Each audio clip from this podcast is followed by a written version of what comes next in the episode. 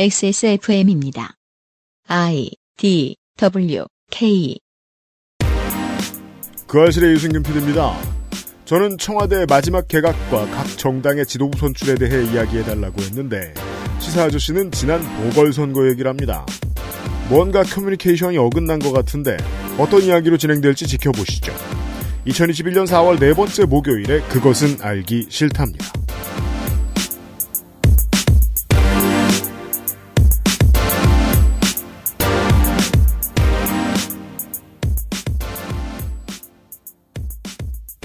지구상의 청취자 여러분 한 주 어떻게 지내셨습니까? XSFM의 시사교양 프로. 그것은 알기 싫다 410회 목요일 순서 시작합니다. 옆에 윤세민 에디터가 있고요. 네, 안녕하십니까. 윤세민입니다. 아, 이제 추위가 좀 가신 것 같아요? 어, 이제 한국은 그냥 봄. 네. 이고요. 작년과 마찬가지로 올해에도 황사가 심한 날이 현저히 줄어들어 있습니다. 음. 어, 저의 이 표현이 어색하신 이유는 이게 사실임에도 불구하고 이렇게 보도하는 곳이 없기 때문이고요. 그래서 나들이 많이 하시는 분들 계신데, 음, 나들이 할 때 언제나 주의 주의 하십시오. 한국에서 특히나. 아니, 무슨 한국에서예요. 이것도 사치스러운 얘기지. 전 세계 어딜 가나 마찬가지입니다. 미국에서는 오늘 아침 뉴스를 들었는데요. 네. 백신을 맞았다는 확인서 있잖아요. 네. 그 백지 확인서가 거래된대요.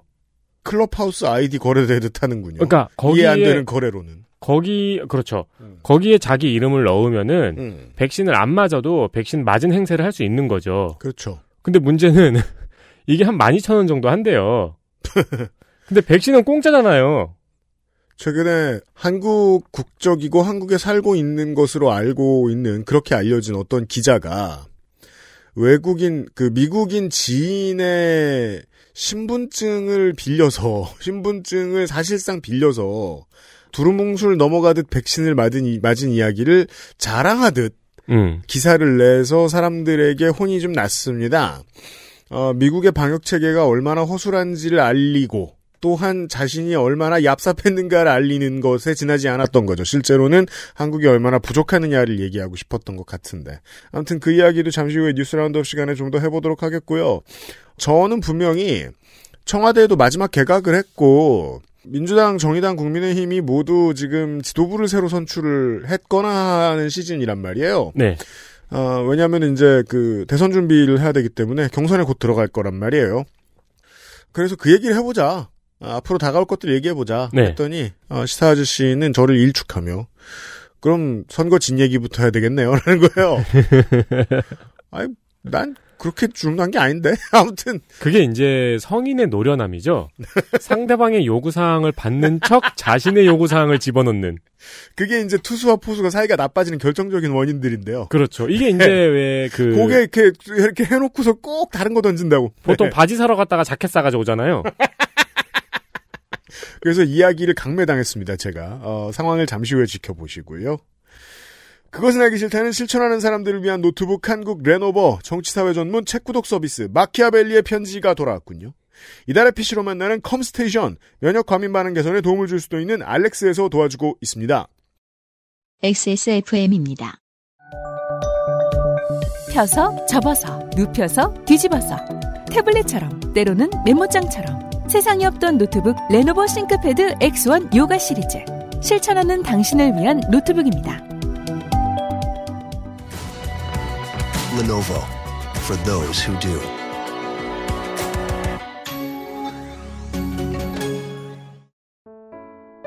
사람들은 면역 과민 반응을 잘 알지 못합니다. 그러나 우리가 말할 수 있는 것은 단 한 가지. 알렉스는 면역 과민 반응 개선에 도움을 줄 수 있는 건강 기능식품입니다. 혹시 광고를 듣고 계시는 본인이 면역 과민 반응이라고 생각하신다면 알렉스가 당신에게 도움이 되어 드릴 수 있다는 말이죠. 비싸서 안 사시겠다고요? 그럼 당신이 지금까지 그것 때문에 쓴 비용이 얼마인지 계산해 보세요.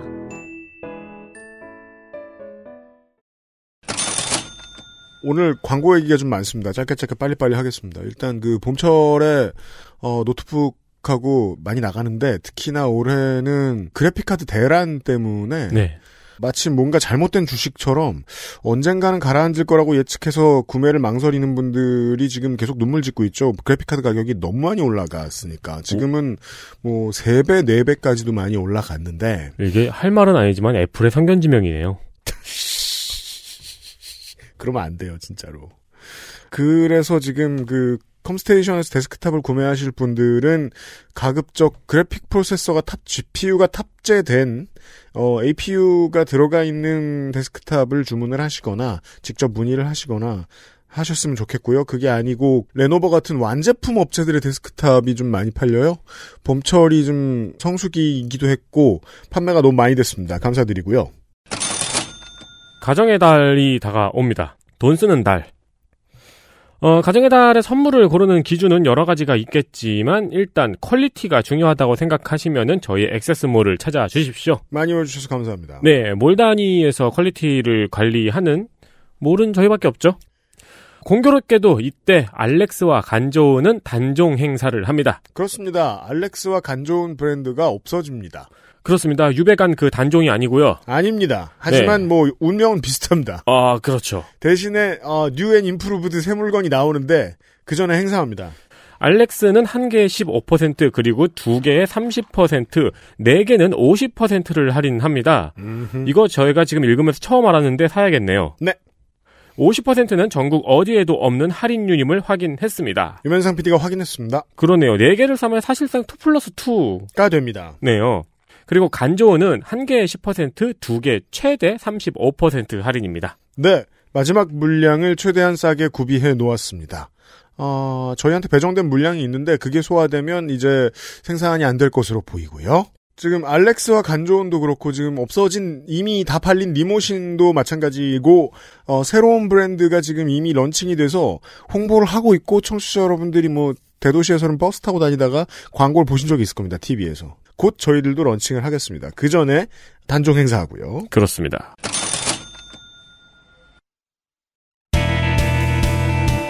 뉴스 roundup History in the making. 작년에 어, 언젠가 제가 스치듯 몇 번 말씀을 드렸던 적이 있습니다. 백신이 다급하게 개발이 완료가 되면 그때부터 나라들 힘 있는 순서대로 마구 가져가려고 할 수 있다. 아주 비윤리적이다. 네. 하지만 이 이야기를 길게 하지 않았던 이유가 저 자신도 어떤 열패감을 가졌기 때문이었는데 결국은 모두가 나 살자고 남 죽게 두지 않을까. 이게 무슨 케이블 TV 채널에 나오는 막 5분에 한 번씩 막 어느 지역 어떤 아이들이 뭐 힘들다 뭐 월 만 원 이런 광고 내보내지 않습니까? 네. 5분에 한 번이 뭐예요? 계속 연속해서 많이 나오는 경우들도 많더라고요. 그 5분에 한 번씩 죽습니다라는 광고 멘트가 나오죠. 네, 우리는 그걸 2분에 한 번씩 광고를 볼 때가 있어요. 음. 근데 결국 국제사회의 구성원들은 TV 속에서나 만나는 저 사람들이 계속 기부의 대상이 될 수밖에 없게 내버려두는 쪽으로 합의를 하지 않을까 결국 이런 열패감이 많이 있었어요. 이런 음. 말씀을 드릴 때. 네. 버니 샌더스를 비롯한 미국의 상원 의원들이 바이든 미 대통령에게 코로나19 백신 아, 특허권 일시 유예를 촉구하는 서한을 지난주에 보냈습니다. 네. 아, 제약회사 편을 함부로 들어주지 말고 사람들을 좀 우선시해라 이런 뜻이죠. 지금은 무거운 결정권을 쥐고 있지 않아서 아무 말이나 막 해도 되는 옛날 정상들 있죠. 이런 사람들이 나서줘야 되거든요. 예를 들면 올랑드 전 대통령, 고르바초프 전 대통령, 고든 브라운 전 총리 이런 사람들도 같은 내용의 서한을 바이든 대통령에게 보냈습니다. 그렇지만 일부 국가들은 특허 유예고 뭐고 뭐 백신 공공재 개념이고 뭐고 우리부터 맡겼다 하면서 과다한 물량을 최근에 독점하고 있습니다. 이것이 흔히 말하는 부국의 백신 민족주의 되겠습니다. 모습이 추하기 그지없습니다. 방역은 실패했는데 가진 힘은 있고 음. 백신의 불안정성이고 뭐고 일단 막 미국의 경우 보면은 국방물자법 이런 거 되는 대로 막 법을 적용해서 백신을 독점합니다. 그리고 맞고 있는 지금도 확진자와 사망자가 쏟아져 나옵니다. 게다가 언론은 우리는 이제 막 일부 지역이 면역을 얻었다 이러면서 자신들이 부주의로 죽어간 사람들의 곁에서 신났다고 기사 쓰고 있습니다. 결론적으로 지금까지요, 대한민국은 저 추접한 모습에 발을 담그지 않았습니다. 생산 국가이지만 독점하려는 반칙을 하지 않음으로써 시민들이 국제사회에 어느 정도 예의를 갖췄고 아직도 방역의 개개인이 계속 주인하고 있잖아요. 피해를 본 사회상을 잊지 않는 모습도 지속적으로 보이고 있습니다. 덤으로 뭐 경제 활동을 멈춘 적 없다 뭐 이런 자랑까지는 얹을 필요조차 없다고 생각합니다. 어, 요즘은 이야기를 안 해서 그렇지 제가 지금 말씀드린 것이 진보 언론이 작년 한 해 종종 걱정하던 문제입니다. 백신 민족주의 함부로 꺼내들면 어떡하나. 근데 그러지 않자면 온 국민이 가급적 다 합의를 봐서 서로 조심을 해야 되고 네. 극우가 나서서 선동하면 안 되고 정치권이 나서서 선동하면 안 되고 정권은 방역을 철저히 해야 되고 이런 조건들이 다 지켜져야 되거든요. 한국은 그걸 하고 있잖아요. 그리고 언론은 그게 못마땅해서 계속 모든 선진국이 상스러워졌는데 우리는 왜 상스러워지지 않나? 라면서 화를 내고 있어요.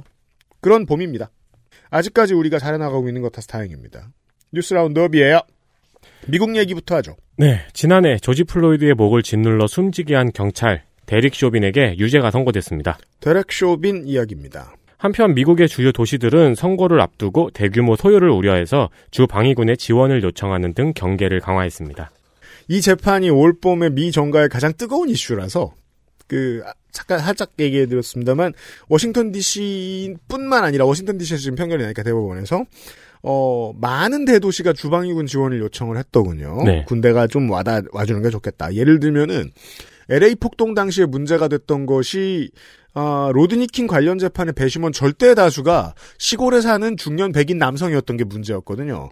그래서 지금은 이번에는 이 편결을 냈던 배심원들이 여성도 있고 남성도 있고 어 다른 유색 인종도 있고 흑인도 있고 그래요. 네. 잘 섞여 있는 편이에요. 이거 정해질 때도 뉴스에서 어마어마하게 많이 다뤘습니다. 이 문제와 관련한 한국에 사는 한국 국민들의 궁금증이 뭔지 저는 알고 있어요. Stop Asian Hate 운동과 Black Lives Matter 운동의 상관관계에 대해 관심이 많으신 분들이 계십니다. 국내에 그래요. 관련 방송을 준비 중인데 어, 요 말씀만 드리죠. 오늘은 평균적으로 제가 아무리 봐도 미국 사회는 한국 사회에 비해서 혐오의 폭이 좀 넓고 깊이가 좀 깊은 편인 것 같아요. 저는 언론을 보면 그런 생각이 많이 들어요. 넓고 깊다면 더 많다. 나쁘다. 네, 예, 더 예, 나쁘다. 예. 아닌 건 꽤 괜찮죠. 뭐 예를 들면 뭐 성소수자 문제라든가. 네. 네. 그렇지만 심한 건 너무 심하죠. 다만 그럼에도 여전히 이런 모습은 생각해 봐주셨으면 좋겠습니다. Black Lives Matter 시위 때 한인들 우르르 같이 나가 집회했단 말이에요. Stop Asian Hate 집회 때도 다른 유색인종 사회가 적극적으로 나서서 거들었습니다. 찌질이는 소수고요. 멀쩡한 시민이 다수입니다. 오늘은 그 정도만 말씀을 드리죠. 어, 저더러 헤드라인을 뽑으라면 이런 뉴스들을 헤드라인으로 뽑을 테니까 전 장사하는 능력이 없는 국장이 되겠죠. 어, 저더러 헤드라인을 뽑으라면 이번 주에 가장 중요한 뉴스는 이겁니다. 대법원이 삼성전자의 반도체 생산 공정 작업 환경 측정 보고서를 공개하라고 판결했습니다. 7년 전만 해도 이게 되게 시끄러웠는데 대법에서 결론이 나는데 어쩜 이렇게 조용한지 모르겠습니다. 반올림이 반도체 생산 공장과 백혈병과의 인과관계를 밝히기 위해서 2014년에 공개를 요구했습니다. 네. 그러면서 시작된 싸움이고요. 음. 공개를 요구한 정보는 유해, 유해물질이 나온 공정과 장소를 공개하라는 요구였습니다. 그렇죠. 이 반올림이 굉장히 오래 싸웠는데 음. 사실 이것도 아직 모르고 있었어요. 그니까요. 사고 현장부터 덮었다는 수준에서 보면 네, 유해물질을 땅에 묻어놓은 미군보다 더 악질적입니다. 그렇죠. 네. 삼성은 이걸 영업 비밀이라고 공개를 거부해 왔고요. 음. 2014년 노동부 그리고 2017년 1심회에서는 공개하지 말라는 결정을 내렸습니다. 네. 삼성 손을 들어준 거죠. 그렇죠. 그러나 2018년 2심에서는 공개하라고 판결했습니다. 그렇습니다. 이 판결이 나오자 삼성은 산업통상자원부에 해당 정보를 국가 핵심 기술로 판정해 줄 것을 요구했습니다. 얼마나 당당합니까? 예. 우리는 곧 국가야라는 메시지를 던지는 음. 거잖아요. 어디서나 당당하게 요구. 어디서나 당당합니다. 어, 정부에서 이걸 수용하고 심지어 국회에서는 산업기술보호법을 개정해서 정보 공개가 더 어렵게 되었습니다. 네. 물론 이 법 개정이 정확히 삼성 때문이라고 모두가 말해요. 네, 그럼요. 네. 네. 나중에 이제 미술, 저 미술품으로 세금을 낼 수 있게 되죠? 그럼 뭐, 네. 이 법 개정에 그렇게 써있진 않겠지만. 네. 그러나 2심과 대법원에서는 이 측정 대상 공정, 부서, 공정명만으로는 경쟁업체가 알아낼 수 있는 게 없다고 판단하면서 공개를 결정했습니다. 그렇습니다. 판결문의 이 짧은 내용 요약만 들어봐도 박판규 변호사가 알려준 이 판사의 고민이 떠오릅니다. 법 연구회 가서 겁나 물어봐야죠. 네. 이거 와플 생산 공정 어떻게 되는 거냐. 이제 법연구회가 아니고 진짜 이 반도체 생산 전문가들의 의견이 포함이 되었나 그렇죠. 보더라고요. 반도체 공정 겁나 공부해 봤더니 이거 알려준다고 해서 대만이나 중국이 베낄 수 있는 게 아니다라는 결론이 나왔다는 거예요. 네. 뒤집어서 말이에요. 작업 환경 측정을 해본 자료가 법원에 보고되는 게 영업 기밀 유출이면 이 회사의 영업 기밀은 곧 유해 환경이라는 논리도 도출할 수 있는 거 아닌가 모르겠어요.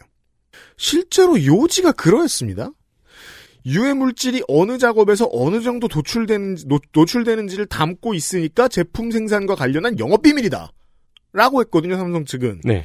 그러면 국가의 가장 올바른 대처는 뭐죠? 그런 주장을 하는 데에 대해서? 그래, 알았다. 그럼 그냥 일하고 계속 죽게 두어라. 인가요? 영업정지잖아요. 네. 가장 맞는 방법은. 그래서 유해 화학물질 영업 허가에 관련한 법을 봐야 됐어요, 제가.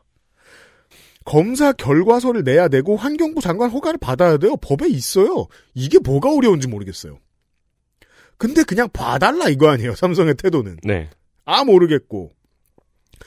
소송을 해서 시간 끌면서 반올림이 지치든 피해자 가족이 지치든 하게 하는 게 통상적인 전법이었던 거죠. 그래서 7년을 온 거고. 그런데 결국 반올림이 7년을 버텼고 대법 판결이 뒤집어진 겁니다.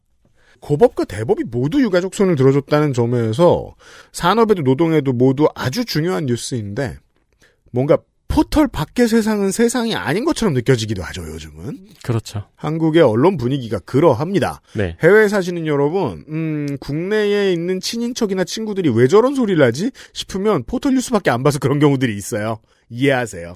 이 기사 말미에 변호사의 코멘트가 있었는데 그게 네. 인상 깊더라고요. 유해 물질이 어디서 나왔는지 알아내는 데만 7년이 걸렸다. 그렇습니다. 그 첫발이 이런데, 그 다음은 또 얼마나 힘들겠나 싶은 생각도 듭니다. 네. 네, 다음 보시죠. 강원 정선 지역사회 연구소가 1980년 사북 항쟁 시기 국가 폭력 실상에 대한 조사 보고회를 20일 온라인 기자회견으로 진행했습니다. 2021년의 기준으로 볼까요? 이 이야기는 뭐 또 하겠습니다만, 누가 파업을 했어요. 근데 군인이 와서 잡아가서 고문했어요. 네. 2021년에. 그러면 촛불 들고 한 2천만 명이 튀어나올 겁니다. 그럼요. 예. 보고서를 발간했다는 얘기입니다. 사북 항쟁에 대한. 네. 네. 황인욱 연구소장인데요. 음. 황인욱 연구소장은 해당 보고서를 국가인권위원회, 과거사 정립위원회, 유엔인권위원회 등에 보낼 것이라고 밝혔고요. 이 사건에 대해서 사북 사건에 대해서 국가 주도의 재조사가 필요하다고 말했습니다. 지금의 40대나 그 당시의 3, 40대나 예나 지금이나 직원들이 성질나는 파트는 똑같아요. 건강이 너무 나빠지고 노동 조건이 너무 안 좋다. 그리고 이런 거에 항의했더니 어, 어용 노조를 만들었다. 네. 그럼 화나는 거예요. 그런데 지금과 2021년과 1980년의 사북이 달랐던 점은 신군부 계엄사령부가 있었습니다. 그래서 아예 군대를 보내서 항의하는 직원들을 연행하고 고문했다는 차이가 있죠. 네. 네. 41년 만에 처음으로 공식적으로 이 사과와 구제로 가는 첫 발을 띈 겁니다. 아까 삼성 이야기해드린 거하고 마찬가지입니다. 오래 걸렸습니다. 주말에 이경영 문학인하고 먹는 얘기 한 다음에 뉴스 아카이브에서 좀 더 자세히 다루겠습니다. 아니다. 뭐 경우에 따라 내일 할 수도 있습니다. 자, 마지막 중요한 뉴스. 시티그룹이 소매금융산업을 철수하기로 했습니다. 시티은행. 그렇습니다. 시티은행 계좌 있으신 여러분들 공지 받으셨을 겁니다. 옛날에 ATM 수수료가 무료여가지고 많이들 발급받았죠. 그럼요. 그래서 그쯤에 그즈음에 취업하셨던 분들은 주거래 계좌가 시티은행인 분들이 많아요. 그렇습니다. 네. 월급 통장으로 많이들. 만들었었죠. 음, 어, 그러니까 시티은행에서 앞으로 일반 개인 고객은 받지 않겠다는 말입니다. 그렇죠. 이걸 소매 금융이라고 하기도 하고 소비자 금융이라고 하기도 하더라고요. 네. 네. 근데 소비자 금융이라고 하면 조금 헷갈리거든요. 한국에선 단어 사용상. 그게 일본 말인 걸로 알고 있는데. 맞습니다. 네. 어, 그리고 총 13개 국가에서 소매금융을 철수하고 앞으로는 부유층이나 기업 고객에 집중하겠다는 계획입니다. 앞으로는 부유층이나 기업 고객에 집중하겠다라는 타이틀이 시티은행 측의 보도자료로 경제지에 내준 것입니다. 아, 광고구나? 한국경제가 이 시티그룹의 보도자료를 낸 걸 제가 처음에 봤는데 그렇게 얘기를 한 거예요. 부유층의 자산관리, 기업금융에 집중적 투자를 하겠다. 그래서 그렇게 덧붙입니다. 그렇지만 싱가폴, 홍콩, UAE처럼 거액 자산가가 많은 곳에는 소매금융 사업을 남겨두기로 했다. 그래서 그걸 타이틀에도 이렇게 뽑은 거예요. 네. 정리를 하면 어감은 너네 돈 없으니까 우리 갈게처럼 들리는 수준이죠. 음. 사실 이건 별 문제가 아니고요. 디테일을 보면 시티은행이 10년 동안 용역비와 배당으로 본사로 보낸 돈이 3조가 좀 안 되는 수준이라는 게 문제입니다. 그런데 가죠? 이것을 흔히 우리는 먹튀에 의한 국부 유출이라고 합니다. 경제지는 명색이 경제지인데 국부가 유출되면 눈이 붉어지고 이마에서 뿔이 자라면서 막 화를 내야 하는 거 아닌가? 모르겠다는 생각이 일단 들고요. 비트코인은 그렇게 싫어하면서. 지난주에 였나요? 지지난주였나요? 살짝 지나가다 말씀드렸지만 이자 제한법 최고 이자율이 점점 낮아지잖아요. 한국이 네. 정부 주도로 그간 한국의 서민들을 대상으로 이윤을 많이 내던 외국계 대부업자분들도 빠져나가고 있죠. 어, 외국 금융업들이 좀 빠져나갔습니다. 많이. 그게 IMF 이후에 들어왔던 일본 네. 사채업자들. 근데 자세히 뒤져보면요. 그래서 그 이제 경제지들을 경제지의 뒷면들을 자세히 뒤져보면 인수할 때 들였던 비용에 대해서 서너 배씩 부풀려서 매각 비용을 받아내고 그 다음에 떠나는 업체들이 되게 많아요. 네. 그동안 회사 좀 키웠다 이거죠. 아 자세히 그 뒤져보면 그런데 흑자를 내서 팔아버리겠다는데 이거 외국인이라고 더 차별할 수 있는 건 아니잖아요. 막을 방법은 많지 않다고 생각해요.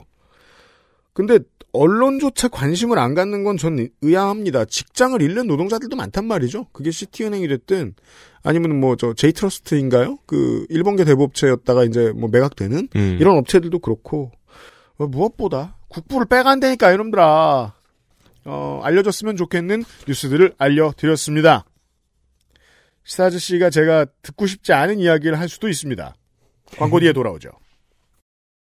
XSFM입니다. 여기는 회전초밥이라고요. 왜 막기만 먹어? 응? 막기? 당신의 문 앞에 배송되는 정치 막기? 아벨리의 편지 선정연이 선정한 이달의 책 독서의 깊이를 더해줄 가이드북 독서 모임과 강좌 할인권까지 극단적인 주장에 휘둘리지 않는데 도움을 드릴 수 있습니다. 정치발전소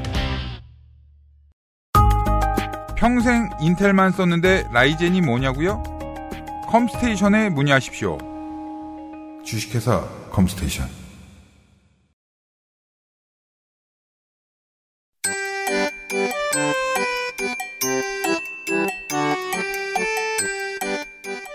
양산형 시사평론 민하문구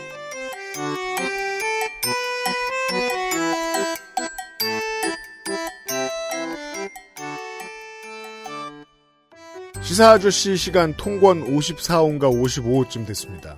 시사 아저씨 나오셨습니다. 안녕하십니까. 출연 횟수가 이제 선생보다 늘어났더라고요. 선생이 누굽니까? 손이상. 아, 그래요? 예. 아, 왜 그러지? 아, 우리는 가장 우스운 사람에게 선생이라는 호칭을 붙여주기로 했지요. 아 그래요? 그거 말고 무슨 설명이 되겠어? 손이상은 선생이라고 부르면.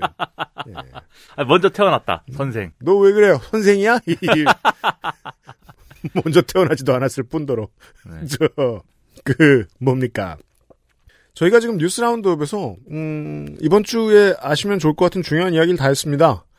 대릭 쇼빈 편결, 삼성전자 작업환경 측정 보고서, 그리고 사북 사태, 소매금융 사업에 철수하는 외국 기업들, 이런 중요한 얘기 했어요. 그러면서도 이제, 중요하지 않은 얘기는 안 하잖아요? 그, 안 하려고 그랬는데, 제가 어제 분명히 그렇게 얘기했습니다. 개각이나, 이 향후의 그, 정당들의 지도부 인선 같은 얘기를 해보자. 했더니 이사일 씨가 선거 얘기를 해야 되겠군요. 원고를 보니까 선거 얘기밖에 안 했어. 아, 그렇죠. 네. 이 미스 커뮤니케이션. 아니, 내가 이거 생각을 해봤어요. 차기 지도부 선출과 개각에 대해서. 음.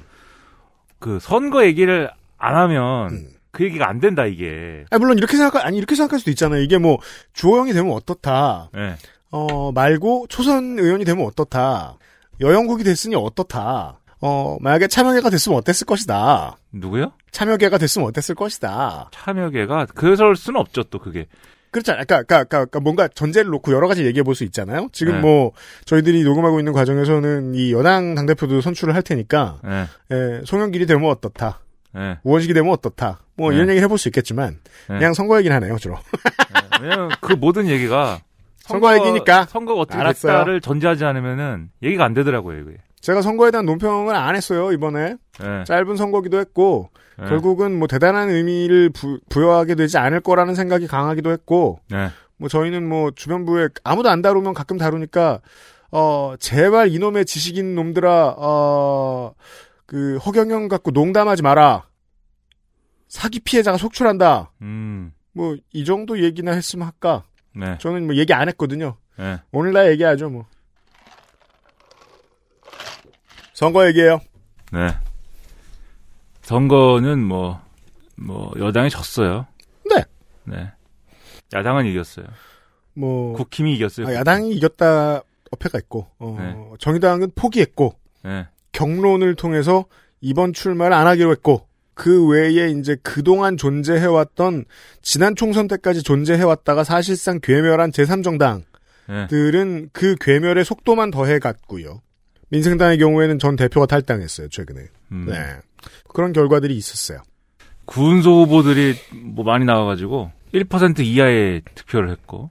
네, 1% 이상 득표한 경우가 지금 제가 알기로 부산시장, 서울시장 모두 3명씩밖에 안 나왔습니다. 네. 네.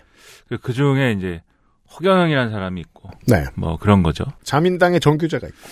아, 야. 자민당 알아요, 자민당? 마음이 따뜻해지는. 이거 왜 그래? 야. 일본에 온 듯한. 네. 아무튼 뭐 그걸 다 빼면 여당이 졌고, 네. 네. 국민의힘이 크게 이겼어요. 뭐 투표소에 가 보니까 음. 뭐 슬프더라고요. 이게 뭐뭐 하는 건가 내가? 내가 무슨 네. 투표를 하고 있는 거야 도대체? 음. 예?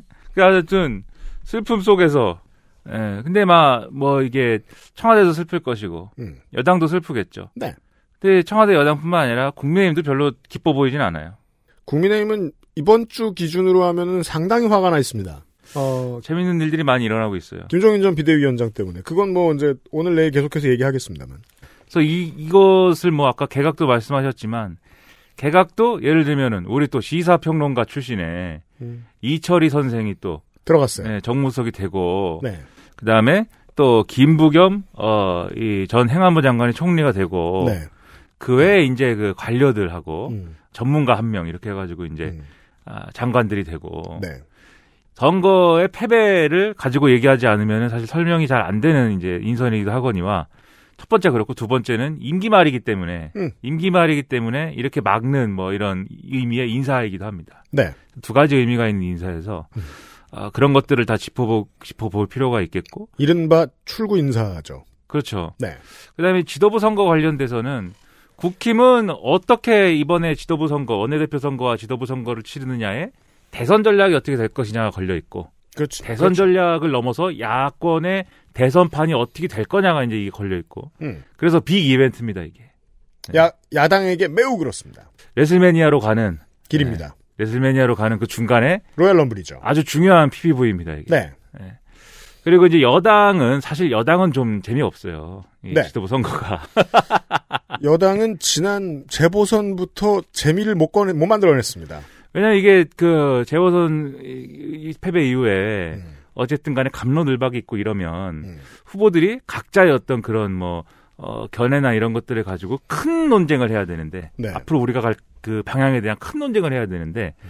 사실 큰 논쟁이 아니고 짜잘한 논쟁을 하고 있거든요. 네. 뭐 문자 폭탄 어떻게 할 거냐. 음. 그다음에 뭐 LTV, DTI 90%까지 완화하는 게 맞냐. 완화는 완화인데 거기까지는 너무한 것 같다. 뭐 이런 거 하고 있거든요. 일단 대도시 정치인들과 대도시 국회의원들과 다선 국회의원들 위주로 좀 있는 집의 이야기들을 좀 들어줘 보자 하는 아, 우경화된 메시지들이 나오고 있고 그 외에는 뭐 대선을 앞두었을 때라고 생각을 해보면 새정치국민회의나 새천년 민주당 당시처럼 이렇게 가야 된다 저렇게 가야 된다 커다란 메시지 그러니까 커다란 이슈로 싸워야 될 선이 없습니다 여당은 내부에서 그렇죠. 네. 이게 중요한 게 여기서 어떻게 가느냐에 따라서 또 음. 여당도 마찬가지로 대선을 어떻게 치르느냐가 달려 있는 건데 근데 지금은 뭐 이재명이냐 아니면 다른 사람이냐 정도라면 그것은 당 대표를 누굴 뽑느냐 보다는 결국 당심이 결정할 문제라서 그 당원들이 결정할 문제라서 오픈 프라이머리라면 뭐 투표할 시민들이 결정할 문제라서 그 만약에 그 구도면 음. 이재명이냐 아니냐 구도면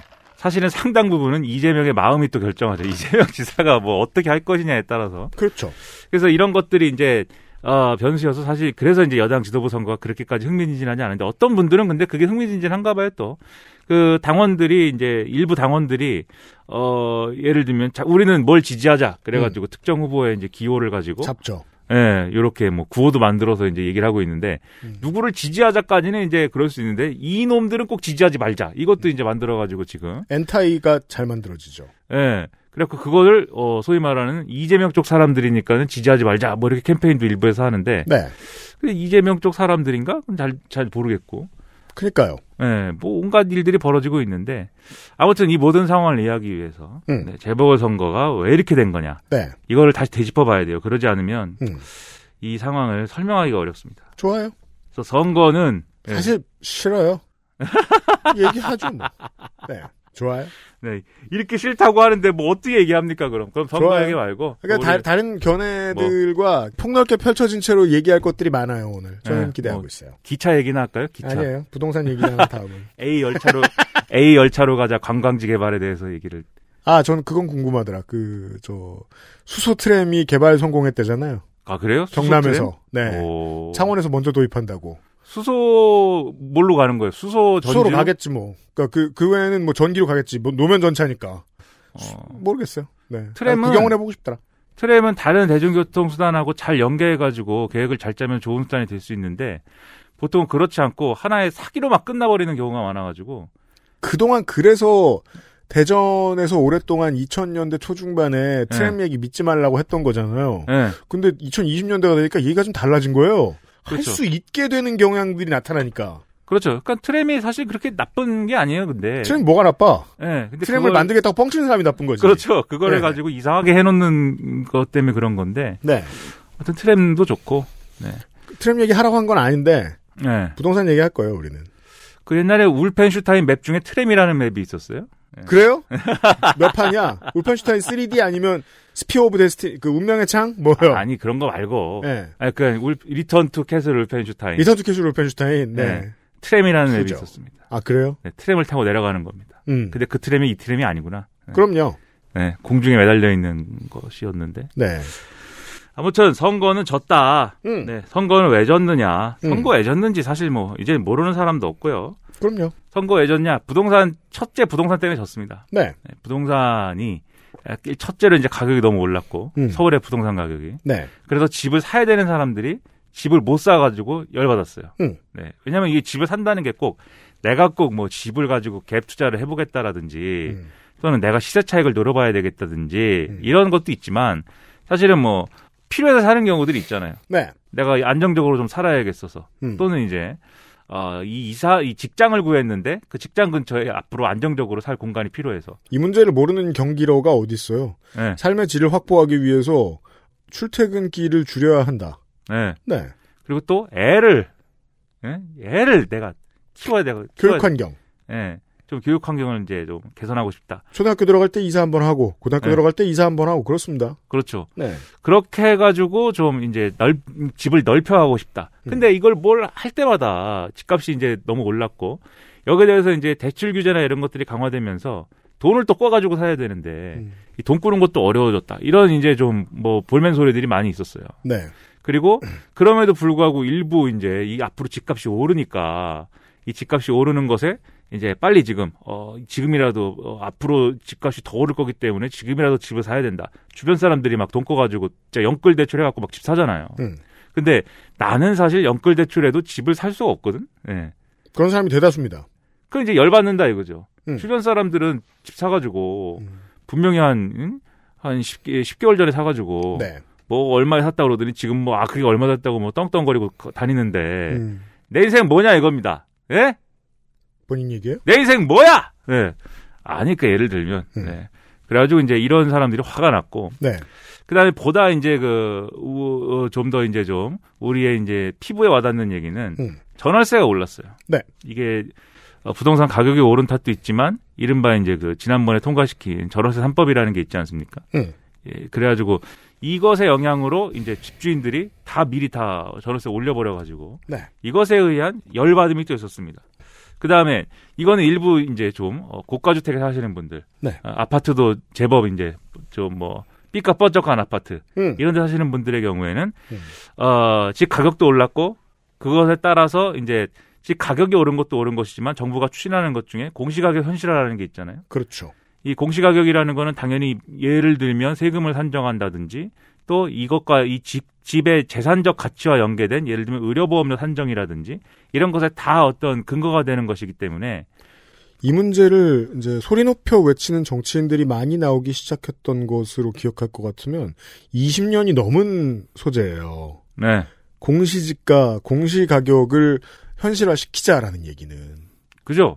야, 아파트를 가지고 있지 않으니까 아파트 가격이 얼마다라고 얘기하는 것도 어렵네. 10억이라고 칩시다. 네. 10억이라, 10억이라고 치는데 공시 가격은 막 이 시세에 막 60%막 이래요. 음. 그럼 그게 맞냐고요. 그게 그렇죠. 안 맞잖아요. 그러니까 이제 현실화를 시키는데 이게 또 현실화를 점진적으로 시켜가는 과정에서 어 집값이 이 시세 자체가 같이 올라 버리니까 음. 사실 이제 일종의 이제 시너지 효과가 벌어져 가지고 공시가격 현실화율 자체는 높지 않은데 그렇죠. 이게 착시가 있는 거예요. 음. 공시가격을 엄청나게 올려가지고 음. 세금이 엄청나게 오를 것이다. 실제 그렇지 않거든요. 음. 근데 아무튼 이 세부담이 늘어난 부분이 또 없는 건 아닙니다. 예를 들면 종부세를 내야 되는 사람의 숫자 자체는 아주 뭐 전체 전체 인구로 따지면 뭐 2% 3%, 한 줌. 예. 2% 3%고 서울로 따지면 뭐 조금 더 있는데 음. 왜냐하면 서울은 대부분 이제 좀, 비싸니까. 예, 비싸고 많이 올랐으니까. 근데 아무튼간에 내는 사람 자체는 늘어난 건 또 사실이에요.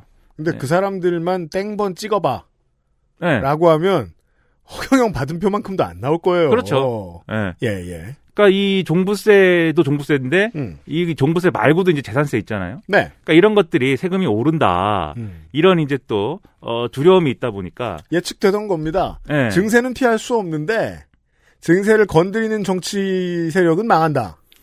예, 그래서 아무튼 이런 두려움이 있다 보니까 음. 어, 불만이 있었어요. 그래가지고 이런 불만을 예상하고 지난해 11월에 음. 여당이 청와대와 정부하고 이 쇼부, 쇼부, 쇼부, 승부를 보러 갔습니다. 네. 쇼부를 친다고 하면 좀 그러니까. 승부를 보러 갔습니다. 그래갖고, 야, 재보선이 있는데, 재산세 얘기, 세금 얘기 나올 것 같아. 음. 그러면, 지금 그리고, 어, 서울의 아파트 가격이 너무 올라가지고, 재산세를, 어, 요, 내가 전에는 요만큼 냈는데, 이번엔 이만큼 내게 되는 거 아닙니까? 라고 다 아우성이야. 음. 그러면 재산세를 깎아줘야 된다. 근데 그것에 대해서 6억 원 이, 이하 주택에 대해서 음. 세금을 감면해 주기로 했어요, 원래는. 네. 근데 이제 여당의 주장은 9억 원 이하로 해야 된다. 그렇죠. 지금 6억 이하가 아파트, 이, 이 중산층이 선호하는 아파트에 6억 이하 어딨냐. 음. 9억 이하로 넓혀야 된다. 그렇죠. 그리고 같이 뭘 얘기했냐면 주식, 이 주식 대주주 기준을 음. 원래 이제 그, 어? 10억에서 3억으로 하는 건데 음. 이것도 이제, 어, 어, 지금 하지 말아야 된다. 음. 근데 그것에 대해서 일단 주식, 주식 얘기는 이제 청와대가 받았고 음. 제, 이, 제, 이 재산세 얘기는 안 받았어요. 그렇죠. 그래서 6억 이하까지만 음. 이제 감면해 주는 걸로 했는데 음. 결국 이런 것들이 어쨌든 어, 여당의 신호를 감지했음에도 불구하고 정책적인 연속성이나 음. 그다음에 어떤 정당성 때문에 못 풀어준 부분이 있는 거죠.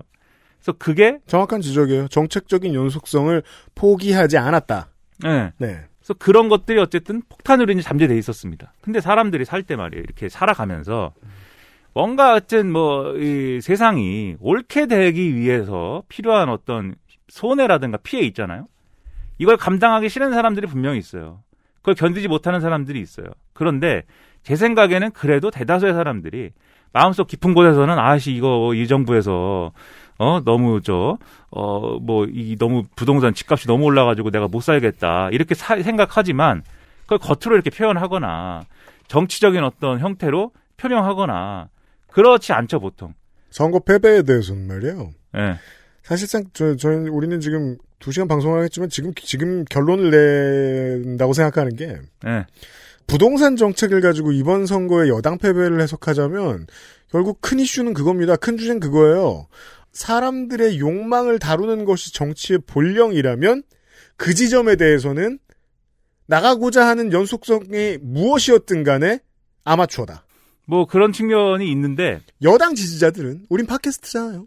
여당 지지자들은 화가 났습니다. 정치에 관심을 처음 가져보면 신납니다. 네. 정치에 관심을 가졌다는 자체로 내가 권력이 있는 것 같다는 착각도 들고 내가 어떻게 됐으면 좋겠다라는 희망도 커지니까 화도 내게 되고 사람들이 욕하는 어떤 세력이 되기도 해요. 그 사람들이 봤을 때는 처음에 아- 우리가 지나가다 얘기했던 대로 뽑히면 안 되는 후보 막 정해가지고 괴롭히고 싶기도 하고 그러면은 힘이 더 느껴지고 그래요. 이런 사람들이 선거에 졌더니 화가 났어. 그 사람들은 그렇게 얘기합니다. 아니 촛불 혁명 때문에 지난번에 몇 퍼센트를 찍었던 어떤 사람들이 막 20대 남자들 막 이러면서 막 뭐라고 해요. 뒤집어 생각해 보라고요. 이명박을 찍었던 것도 그 이후에 한나라당에게 연전 연승을 주었던 것도 박근혜를 찍었던 것도 똑같은 대한민국 국민이에요. 마음은 바뀔 수 있어요. 근데 마음은 왜 바뀔까? 시사할 씨가 지금 얘기해주고 싶었던 대로 좋은 쪽으로 나가고 싶어하는 생각이 있으니까 촛불혁명도 일으키고 거기에 맞게 2번도 찍었던 거예요. 뭐 5번을 더 찍기도 했고. 근데 자기 욕망을 다루는데 모든 인간이 다 성공하면 다 성인이지. 세인트지. 자기 욕망을 말하고 싶을 때 찍기도 해요, 보수를. 갈 만한 때가 오는 겁니다.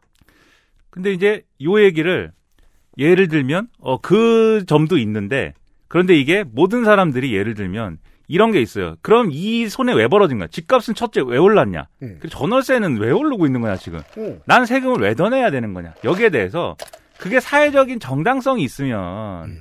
이걸 불만으로 표출하기가 이제 좀 어렵다는 거죠. 그래야 되는 이유가 있으면 어 집이 오- 집값이 올라야 되는 이유가 있으면 우리 시사평론가들이 쉽게 말하는 사회적 합의를 만들어 냈으면 그러니까 이게 이게 어, 개혁의 어떤 뭐랄까요 부작용인 거잖아요. 쉽게 얘기하면 무슨 얘기냐면 분명 이 정권의 처음에 의 어떤 부동산 정책에는 늘 말씀드리지만 그림이 있었다고요. 네.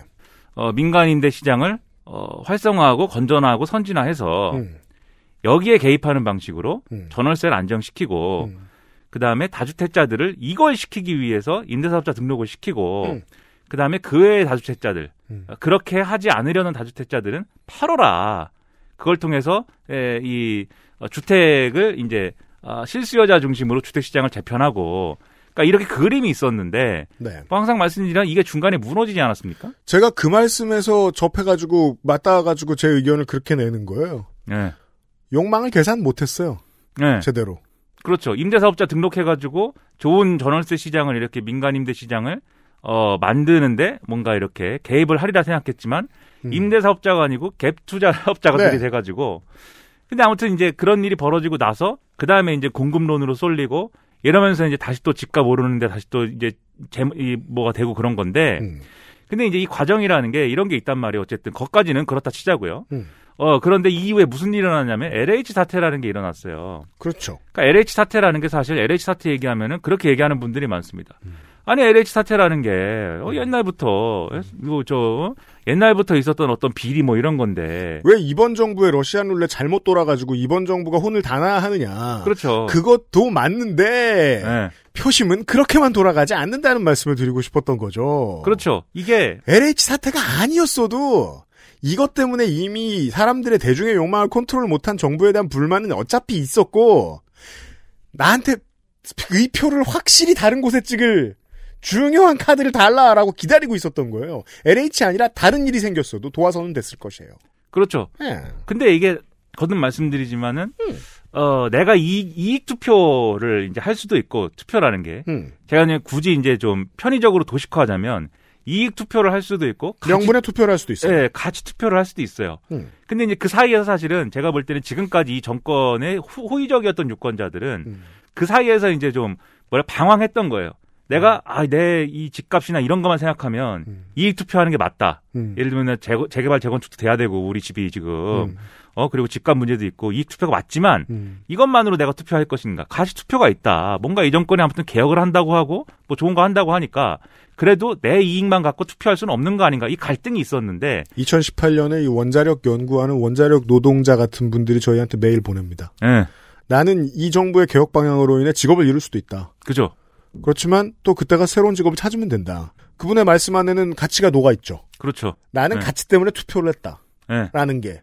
그렇지만 언제나 가치를 말하진 못해요. 제가 방송 앞에서 이야기를 했던 대로 미국 막 그 선진국들 지금 백신 민족주의에 혈안이 돼 있는 그런 사람들처럼 자기 살고자 하면 어떻게든 이익 투표를 할 수 있다고요. 이익에 네. 맞게 바뀔 수 있다고요.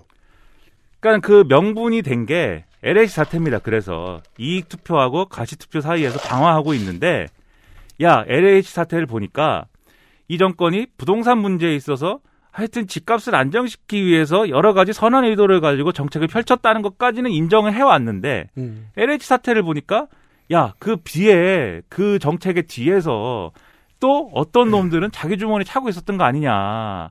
이제 지난번에도 말씀드렸잖아요. 그 LH 사태라는 게 결국 이 정권의 삼기 신도시를 중심으로 해서 벌어진 그것으로 인해서 시작된 그런 사태인데, 음. 그 이게 삼기 신도시라는 것도 이 정권이 아, 아까 말씀드린 그러한 이제 그 애초에 계획이 틀어지면서 공급에 치중하면서 이제 생긴 그러한 이제 정책이었잖아요. 음. 그럼 그 정책까지 가는 것까지는 그렇다 치는데 그 배후에서는 아 뭐 해먹고 있었다. 음. 이게 있는 거고 거기에 더불어서 또 이 기름에 이미 이 불에 기름이 끼얹어 졌지만 더 기름을 이제 드럼으로 부은 게 이제 김상조 전 정책실장의 그 문제라든가 어 그런 것들이 이 가치 투표를 하는 것에 대한 어 이 거부감 가치 투표를 흔들리죠 그러면. 안 해도 된다 이제는 그렇죠. 가치는 왜냐하면 거짓말이었다 이 가치는 안 지켜도 되나 봐. 그렇죠 예. 네. 그래서 야 이제는 그러면 그냥 이 투표해도 되나 봐 이게 이제 작동을 했다 저는 그렇게 생각을 해요 그래서 그래서 이번 서울시장 선거는 그게 이제 하나의 큰 배경이었다라고 보고 화낼 필요 없이 개인의 가치로 한번 생각을 해보시라고요. 예를 들어 아까 제가 방송 들어오기 전에 시사 아저씨에게 하소연을 했습니다만 저는 지금 그래픽 카드 하나가 꼭 필요합니다. 네. 꼭 필요합니다. 네, 지금 그래픽 카드가 왜, 피- 왜 필요하냐 왜 코인을 채굴해야 됩니다 안 돼. 그게 아니라 동영상 뜰 때 요새 뻑이 난다고 유튜브 할 일은 많은데 그래서 하나가 꼭 필요한데 그래서 저 같은 사람이 적당한 가격에 맞춰 보려고 자 아는 분들에게 설명드립니다. 엔비디아 물건은 이제 구할 수가 없어요. 구하면 그는 저 이재용이에요. 그 돈이 너무 많아야 살 수 있어요. 아 그렇지 않은 이상 다 채굴업자죠. 그래서 AMD로 제가 눈을 돌렸어요. 가격이 오르기 전에 하나를 샀어요. 근데 어젯밤에 샀는데 오늘 오후까지 이 용산의 업자가 배송 안 하려 그래. 배송이 안 떴어 아직. 어, 어떡하지 안 팔고 취소하려는 거 아니야? 그럼 난 또 30만 원 더 오른 가격으로 사야 되는데 불안해서 하나를 다른 데서 더 샀어. 현금으로 샀어. 음. 똑같이 비싼 가격이죠 작년에 비하면. 근데 갑자기 두 개가 나한테 다 왔어. 그럼 나는 그 전까지 이 코인쟁이들아 하면서 채굴업자를 욕하다가 네. 채굴 기계를 만들어 볼까? 라고 생각할 수 있다고요. 어, 그 이제 곧 XSFM의 코인 스테이션이 생기는. 안 할 거예요? 실제로 하나밖에 없고요. 저는 하나 샀어요, 지금. 어, 내가 가치를 중시해서 무언가를 선택하는 사람이다가 가치를 버리고 이윤에 투자를 하기 시작하는 사람이 되는 건 그다지 어렵지 않다는 말씀을 제가 드리고 싶다는 겁니다. 네. 완벽한 선악 구도도 아니라는 말씀을 드리고 싶습니다. 개인으로 넘어오면요. 그 개인들이 모여서 표심이 되고 대표자를 만들어 주니까요. 그죠? 화낼 일이 아니라는 말씀을 드리고 싶은 겁니다. 다음 선거를 생각하기 위해서라도 말이에요. 아이고, 난 진짜 짧게 하려고 그랬는데, 뭐야. 아무튼, 아니, 말은 본인이 다 해놓고 왜? 우와. 아무튼, 예. 김민아가 나한테 예. 이런 걸로 항의하는데 맞는 말이야. 아니, 깜짝 놀랐구나. 잘못했습니다. 아닙니다. 아닙니다. 말을 너무 많이 했다. 아닙니다. 말 많이 아니긴, 하십시오. 아니긴. 말 너무 많이 했어요. 죄송합니다. 네. 아니, 말은 많이 해야죠, 사람이. 예, 저 검찰 얘기는 시작도 안 했잖아요. XSFM입니다.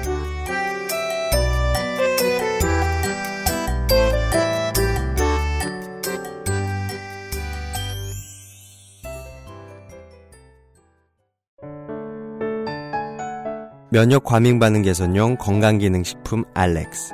면역 과민 반응 개선 기능으로 국내 최초 식약처 개별 인정을 받았습니다. 써보신 분들의 반응을 알아보세요.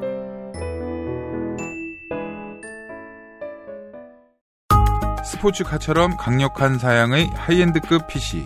고가의 장비들을 내 손으로 조립하는 일, 시간과 열정, 꼼꼼함과 치밀함이 필요합니다.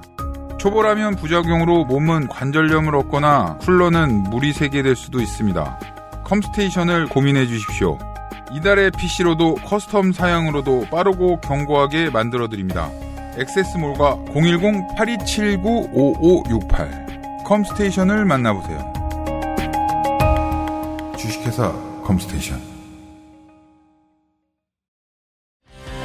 매달 집으로 배송되는 이달의 책. 독서의 깊이를 더해줄 가이드북, 특강, 독서 모임, 강좌 할인권까지. 정치발전소가 제공하는 정치사회 전문서적 구독 서비스 마키아벨리의 편지. 정치발전소와 액세스몰에서 구독하실 수 있습니다. 망할 거라던 UMC의 저주에도 꿋꿋이 살아남아 1년간 구독자와 함께한 마키아벨리의 편지. 마키아벨리의 편지 가 1년을 살아남았어요. 네. 이게 이제 벤처 스타트업 첫 번째 허들이죠. 그렇습니다. 네. 넘었습니다. 오늘은 뭐 좋은 얘기만 하겠습니다. 마키아벨리의 편지 참 대단합니다. 잘 살아남았어요. 물론 이제 올해 말쯤 되면 또 아 관두고 싶다 이런 생각이 들 텐데 두고 봅시다. XSFM 청취자들을 위한 런칭 1주년 특별 이벤트입니다. 네. 애시댕초 이 조 소장님이 이 사업을 런칭한 것 자체가 유피님에 대한 복수였기 때문에 그렇죠. 예. 두고 보자. 그쵸. 팬님이라더니 악으로 버텨야죠. 네. 일단 3개월 구독 신청을 하시면 수제 book holder를 증정합니다. 예. 6개월 구독 신청을 하시면 고급 수제 보통 이런 고급은 그냥 이렇게 묵음이죠. 음. 네. 그러니까요. 네. 수제도 묵음해요. 고급 수제 원목 받침대를 증정합니다. 짧게 말하면 받침대를 드립니다. 아 근데 이제 독서 받침대 같은 경우에는 네. 좋죠. 있으면. 네. 보통 이제 집에 온 이제 그 관공서 우편물 있잖아요. 아, 그렇죠. 그런 것들을 올려놓는 용도로 쓰이는데. 아, 그렇습니다. 책상에 그게 있으신 분들은 보통 그렇게 쓰더라고요. 네. 어, 사진상으로는 파스타를 올려둬야 할 것처럼 생겼습니다. 제가 봐도 그렇습니다. 네. 그리고 12개월 구독을 하신 경우에는 음. 정치발전소에서 직접 발간한 가이드북 합본호를 보내드립니다. 네.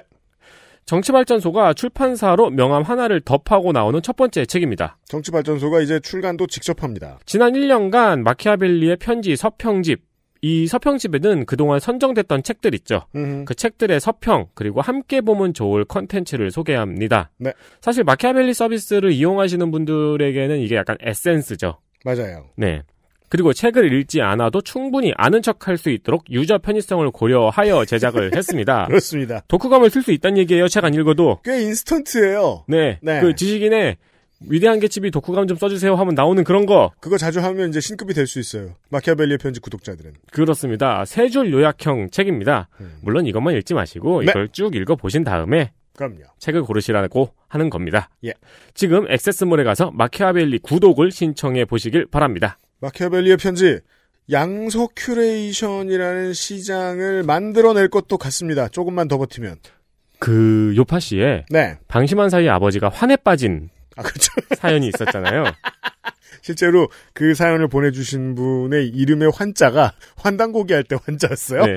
이제 아버지와 아드님 두 분이 역덕이셨고 또 네. 그렇죠. 정치 대화를 자주 나눴는데 맞아요. 어느새 아버지가 환에 빠졌다는 네. 예, 그분께 제가 이제 요파 씨 당첨 선물로 네. 마키아벨리 3개월 구독권을 보내드렸거든요.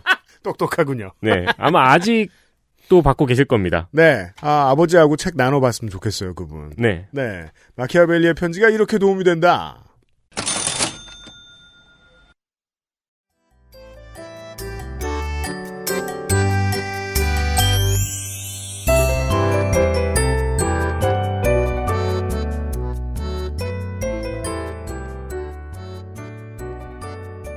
개혁의 어떤 정당성, 개혁이라는 가치에 대해서 사람들이 의심하게 된 메커니즘을 이제 1차적으로 말씀드린 거예요. 네, 맞아요. 그- 그게 이제 의심이 되기 시작하면 도미노가 돼요. 그렇죠. 다른 개혁은 어땠지? 이렇게 이제 생각을 하게 돼요. 물론 모든 유권자들이 그랬다는 건 아닙니다. 여기서 유권자들도 정치에 대한 관심도나 민감도가 차이가 있어서 매우 차이가 큽니다. 네, 어떤 유권자들은 진짜 부동산 문제만 생각했고 음. 어떤 유권자들은 근데 그 이상의 정치적 문제도 생각했고 음. 여러 층위가 있는데 네. 어떤 사람들이 이 생각을 했다는 거예요. 검찰 개혁이라는 건 뭐였어? 그럼 사실은 좀 의심이 있었거든요. 지금 민주당 내부에서도 시끄럽고 네. 이게 하나가 쓰러졌기 때문에 같이 쓰러지는 문제라는 시사 아저씨의 설명을 참고를 해주셔야 되겠습니다.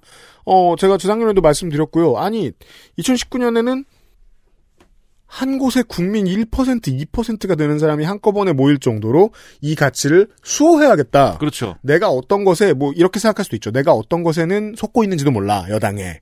하지만 이 가치는 지켜야겠어. 네. 라고 생각하면서 흔들리지 않을 수 있었어요. 하지만 다른 외풍이 이 가치마저 쓰러뜨리는 상황이 오는 거죠. 어 사실은 그것도 잘못된 거 아니야? 이거는 그렇죠. 원래 잘못된 거 알고 있었는데 A는 잘못됐고 B, C, D, E는 다 괜찮으니까 가치를 수호하기로 했던 거였는데 그거 아닌 거 아니야? 하는 그렇죠. 생각도 들고.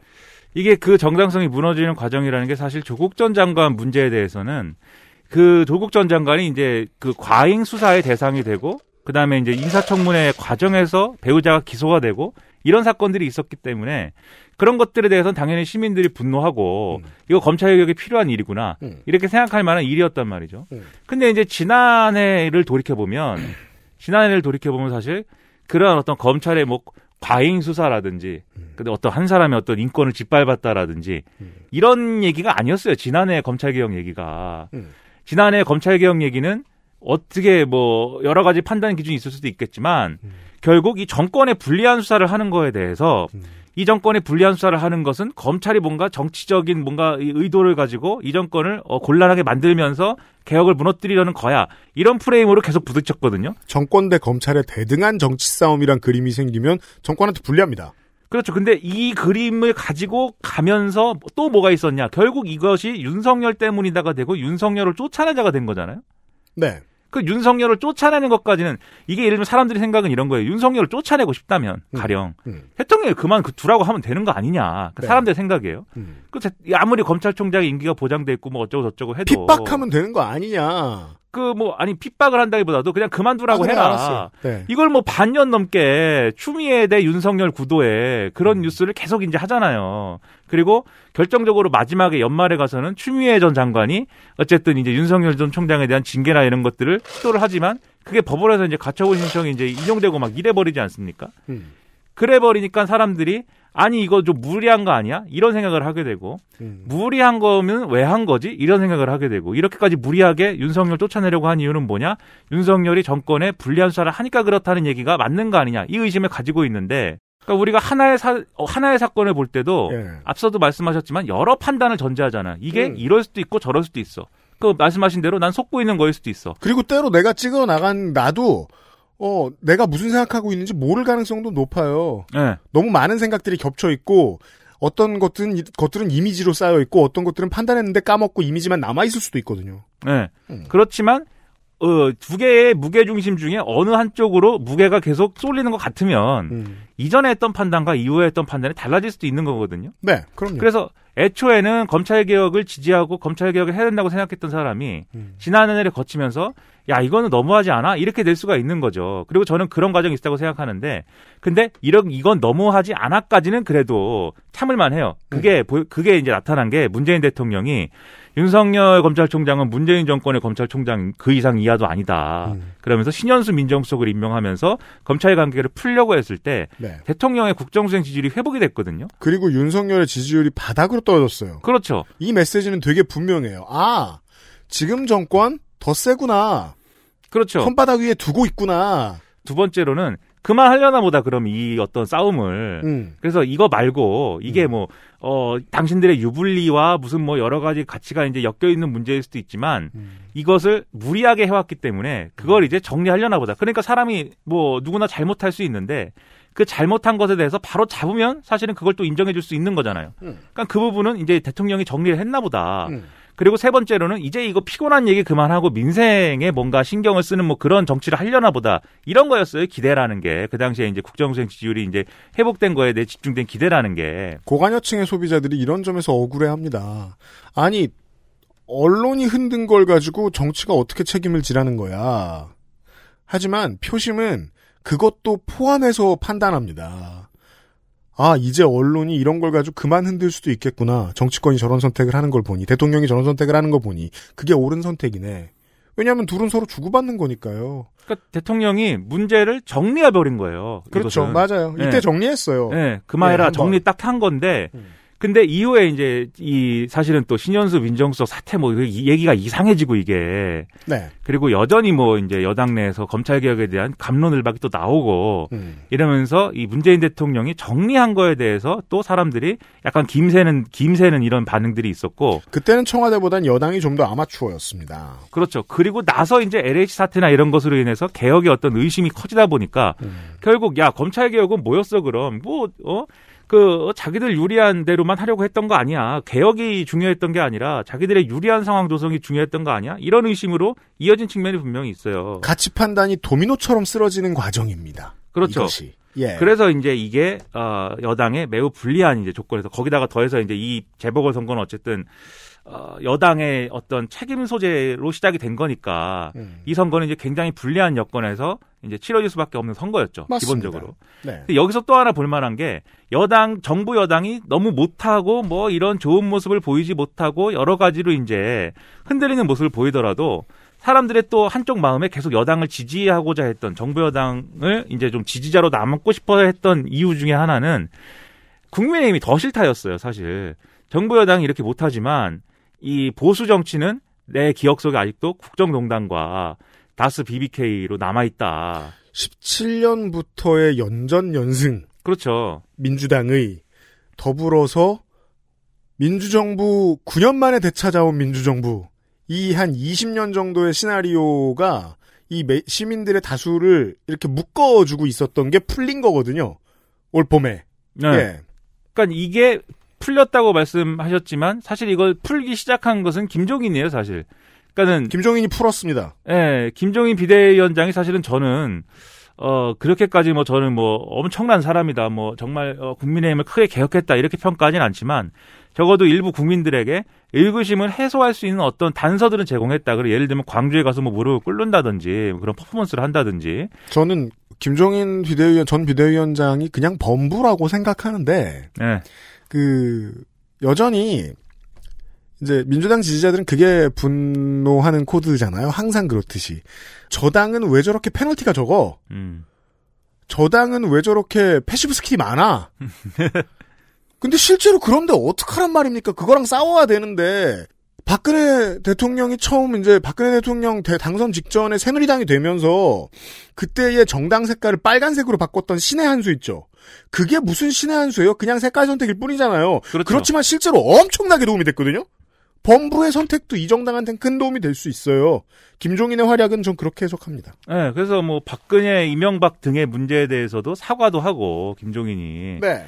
그리고 김종인 비대위 이런 거 만들어서 기존에 이제 우리가 국민의힘 하면 떠올리던 인물들 음. 뭐 예를 들면은 뭐 김무성 뭐 아, 그다음에 밖에 있지만 당 비록 당 밖에 있지만 홍준표 음. 뭐 그다음에 무슨 뭐 이런저런 사람들 뭐 친박이니 친인이 하는 여러 사람들 있잖아요. 친이 친박계 대표 선수들. 예. 네, 그런 사람들을 이제 뉴스에서 지워버렸어요. 네. 김종인이 등장하면서. 음. 그런 효과로 인해서 국민의힘이 어, 이미지 세탁을 어느 정도 했는데 했죠. 네. 근데 이것이 결정적이었다기보다는 저는 윤석열이 그만둔 게 결정적인 측면이 분명히 있다 저는 이렇게 생각을 해요. 왜냐하면 국민의힘이 좀 변화 변했다 할지라도 또 사람들이 마지막 마음에 장애물이 뭐가 있었냐면 에 인물이 없잖아 이게 있어요. 네. 그러니까는 국민의힘이라는 조직이 김종인 때문에 변화했다고는 뭐 볼 수 있겠지만 음. 그렇다고 해서 다음 대선에서 야 이게 우리의 변화를 상징하는 인물이야라면서 떡하니 내놓을 그렇죠. 그럴 카드가 있느냐 그렇지 않거든요. 또 홍준표 음. 아니면 뭐야 원희룡 또 유승민 뭐야 그 사실은 지난번에 다 봤던 인물들이고 음흠. 지금 보수 정치가 이국년까지 오는데 책임이 없는 인물들이 아닌데 다 불만족사하는 거 아닙니까? 그리하여 구매 심리가 헷갈리는데 큰 도움을 주죠. 윤석열의 예, 그렇죠. 용퇴는. 예, 윤석열 씨가 갑자기 거- 현직 검찰청장이 신문에 이상한 인터뷰를 하더니 대구에 가. 거길 가더니 또 여기가 내 제2의 고향이라고 막 하고 대구 간다고 기자들한테 막 알려줘. 예.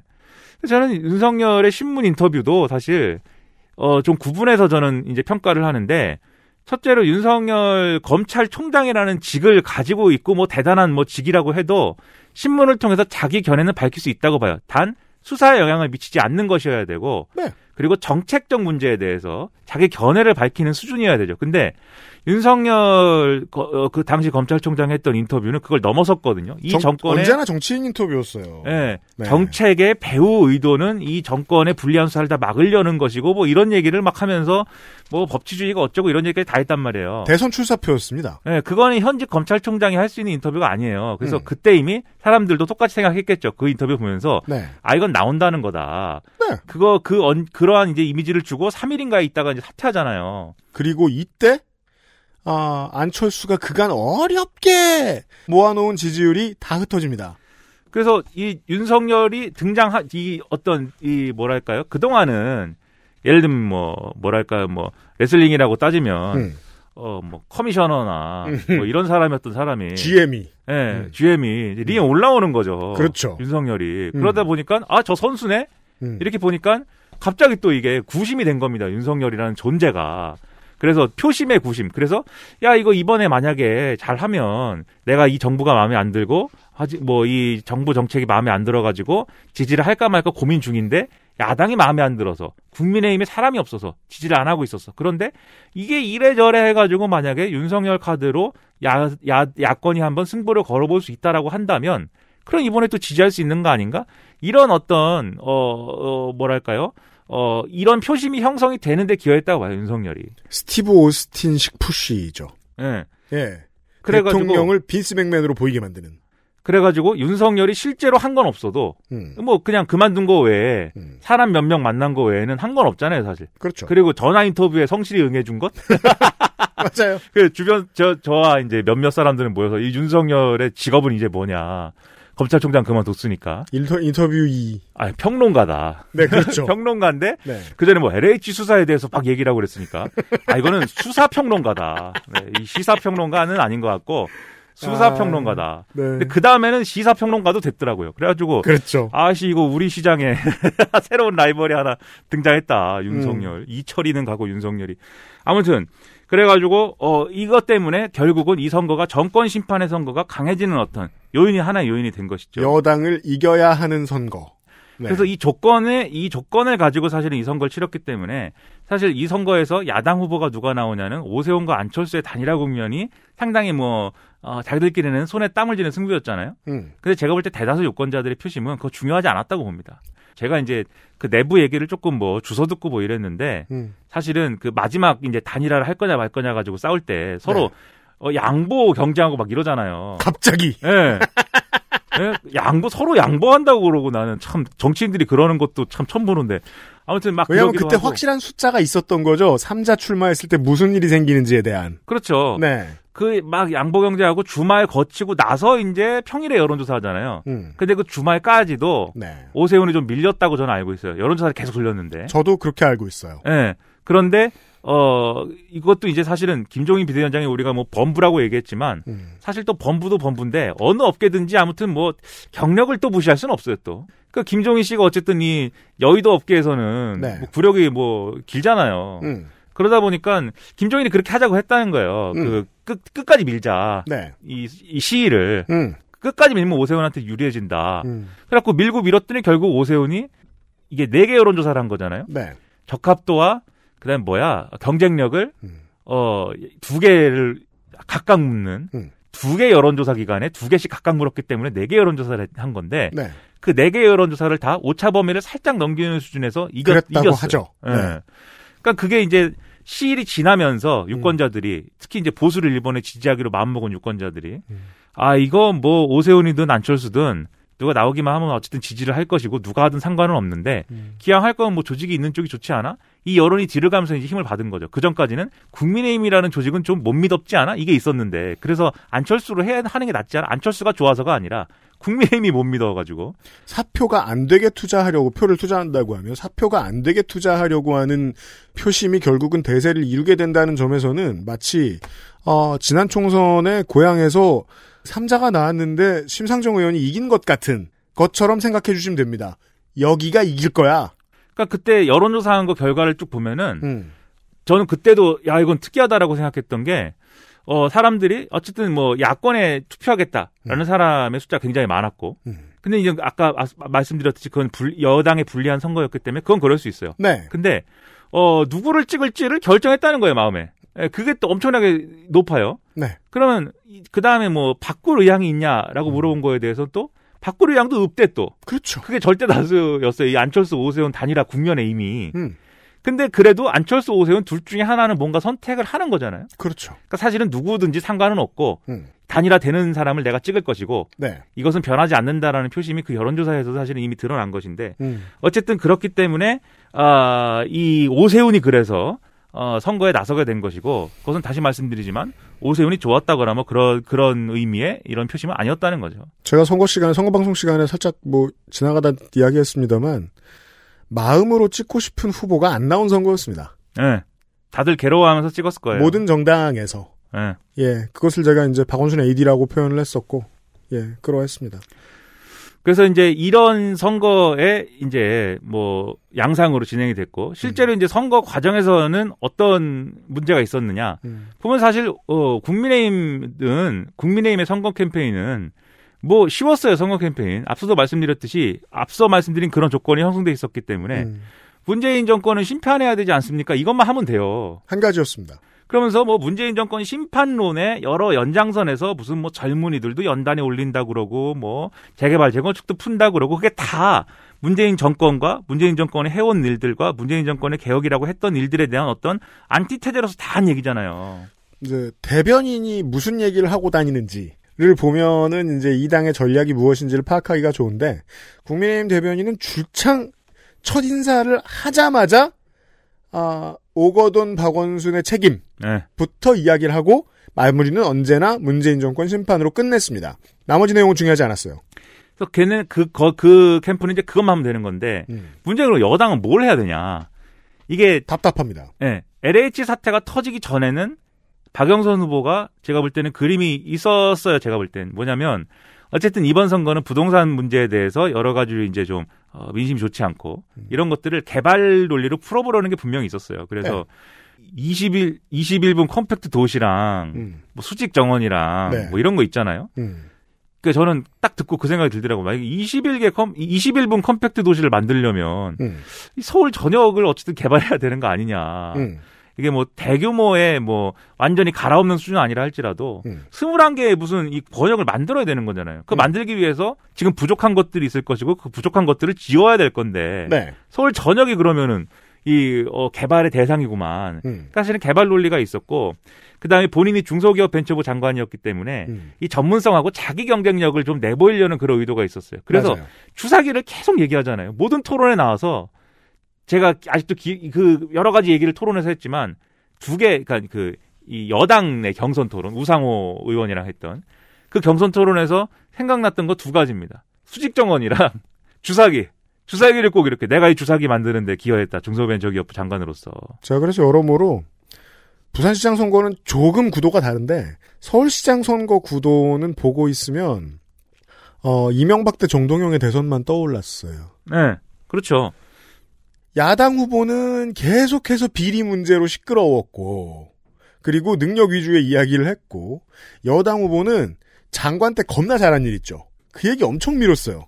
근데 안 들립니다. 그거. 그렇죠. 귀에 안 들어옵니다. 그 이게 제 생각에는 LH, 못했다는 게 아니야. 잘했어. 네. 귀에 안 들어온다고. LH 사태가 안 없었고 음. 그 다음에 그 없었던 상황에서 박영선의 지지율이 음. 어, 이 야당 단일 후보하고 정말 한번 승부해 볼 정도의 음. 소폭 앞서 나가거나 지더라도 뒤집어 볼 수 있는 정도의 차이였다면 초기에 그랬듯.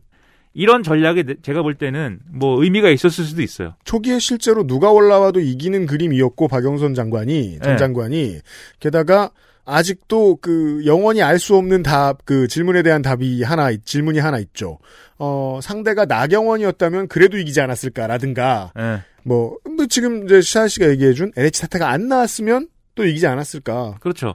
그런 전제는 아직도 해요. 근데 LH가 터지면서 이걸 다 못하게 된 거죠, 사실. 그리고 음. 그렇죠. 사실 주사기 얘기는 주사기 얘기랑 더불어서 뭐 그 코인 얘기가 있거든요. 음. 기억나실 텐데 뭐 자영업자들의 어떤 네. 결제 수단으로서 음. 코인과 그다음에 구독 경제를 얘기를 해요. 네.